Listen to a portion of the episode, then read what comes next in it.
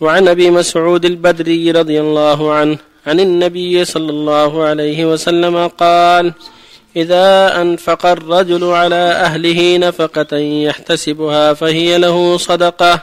متفق عليه.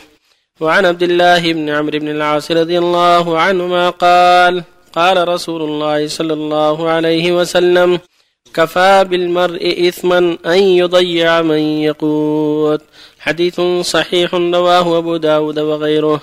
وروى مسلم في صحيحه بمعناه قال كفى بالمرء إثما أن يحبس عمن يملك قوته. وعن أبي هريرة رضي الله عنه أن النبي صلى الله عليه وسلم قال ما من يوم يصبح العباد فيه إلا ملكان ينزلان فيقول أحدهما اللهم أعط منفقا خلفا ويقول الآخر اللهم أعط ممسكا تلفا. متفق عليه. وعنه رضي الله عنه عن النبي صلى الله عليه وسلم قال اليد العليا خير من اليد السفلى. وابدأ بمن تعول. وخير الصدقة ما كان عن ظهر غنى. ومن يستعفف يعفه الله. ومن يستغني يغنه الله. رواه البخاري. بسم الله الرحمن الرحيم. الحمد لله وصلى الله وسلم على رسول الله وعلى آله وأصحابه من اهتدى به. أما بعد فهذه الأحاديث كالتي قبلها في الحث على النفقة ولا سيما على الأهل لأن نفقتهم واجبة الزوجة والأولاد. القاصرين ومن يكون في نفقته وحسابه. الواجب أن يبدأ بهم قبل غيرهم كما في الأحاديث الصحيحة ابدا بمن تعول.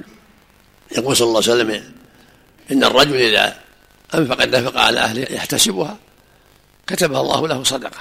يعني مع أجر أداء الواجب يكتب له الصدقه زيادة مع كونه أدى الواجب يؤجر على أداء الواجب ويؤجر على نيته الطيبة.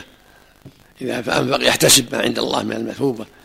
وأن الله جل وعلا أوجب عليه العناية بأهله والإنفاق عليهم ويحتسب ذلك طاعة لله والتماسا لمرضاته فيكتب الله له بذلك صدقة مع أجر الواجب.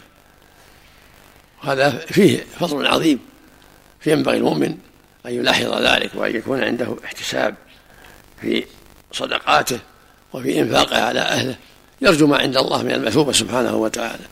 فصدقته على أهله يحتسبها تحسب له صدقة. مع أجر أدائه الواجب. كذلك حديث عبد الله بن عمرو يقول صلى الله عليه وسلم كفى بالمرء إثما أن يضيع من يقوت وفي اللفظ الآخر حديث مسلم كفى بالمرء إثما أن يحبس عن من يملك قوته. يعني كافي في الإثم أن يضيع من تحت يده. من أزواج من أولاد من خدم أرقة يعني أنه يحصل له إثم عظيم بذلك. كفى إثما أن يضيع من يقوت فينبغي المؤمن أن يلاحظ من تحت يده وأن ينفق عليهم ويحسن إليهم حتى لا يصاب بأسبابهم. ويقول صلى الله عليه وسلم اليد العليا خير من اليد السفلى وابدأ بمن تعول يبدأ بمن يعول من زوجة وأولاد ونحو ذلك. وخير الصدقة ما كان عن ظهر غنى يعني بعد الأولاد وبعد العائلة يصدق. يصدق بعد ما يؤدي الواجب. ومن يستغني يغنيه الله ومن يستعف يعفه الله. فهذا في توجيه من النبي صلى الله عليه وسلم إلى أن المؤمن تكون يده عليا يده منفقة لا سائلة. يحرص على أن يكون منفقا لا سائلا. ويبدأ في نفقته بمن يعول من زوجة وأولاد ونحوهم. وغير الصدقة ما كان عن ظهر غنى. إذا تصدق ما كان عن ظهر غنى. بعدما يؤدي الواجب يجوز على غيرهم من الفقراء والمساكين والأرحام ونحو ذلك. ومن يستعفف يعفه الله. ومن يستغني يغنيه الله. فيه الحث على التعفف وعدم سؤال الناس والحاجة إليهم والاستغناء عنهم حيث أمكنه ذلك. من يستعف يعفه الله. ومن يستغني يغنيه الله.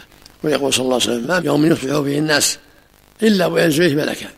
أحدهما يقول اللهم أعط منفقا خلفا والثاني يقول اللهم أعط مسكا تلفا هذا فيه حث على النفقة وأن المنفق موعود بالخلف والملك يدعو له بالخلف. يقول الله عز وجل وما أنفقتم من شيء فهو يخلفه. وهو خير الرازقين.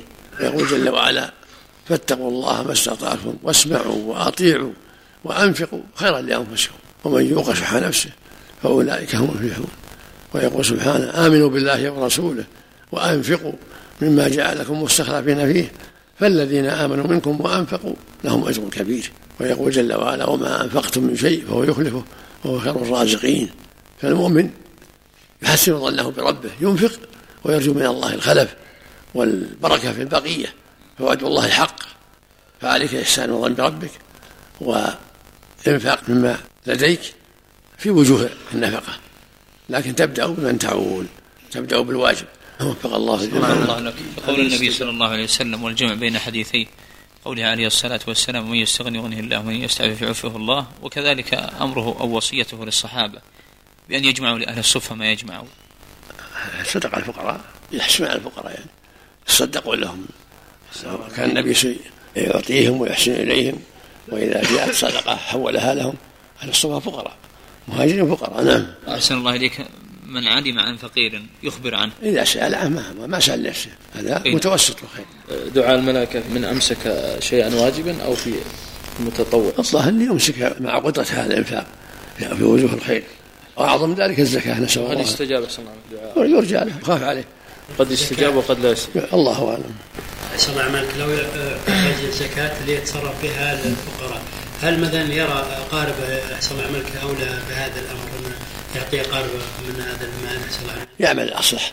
إذا كان قارب الفقراء يعطيه لأنه موكل لكن لا يحيف بس لا يعطيهم وهم هم ليسوا بأهل. لكن إذا كان فقراء أشد حاجة منهم يعتني بالأشد. نعم. الله. عملك هل تنفق الزكاة تصرف في مصالح المسجد؟ لا الزكاة لا. المسجد ما يؤمر بنفس الزكاة لا المساجد ولا المدارس. الزكاة لأهلها الثمانية نعم. صلى الله عليه وسلم. قوله خير الصدقة. عن ظهر غنى. يجمع بينه وبين قوله صلى الله عليه وسلم وأنت صدق وأنت صحيح شحيح.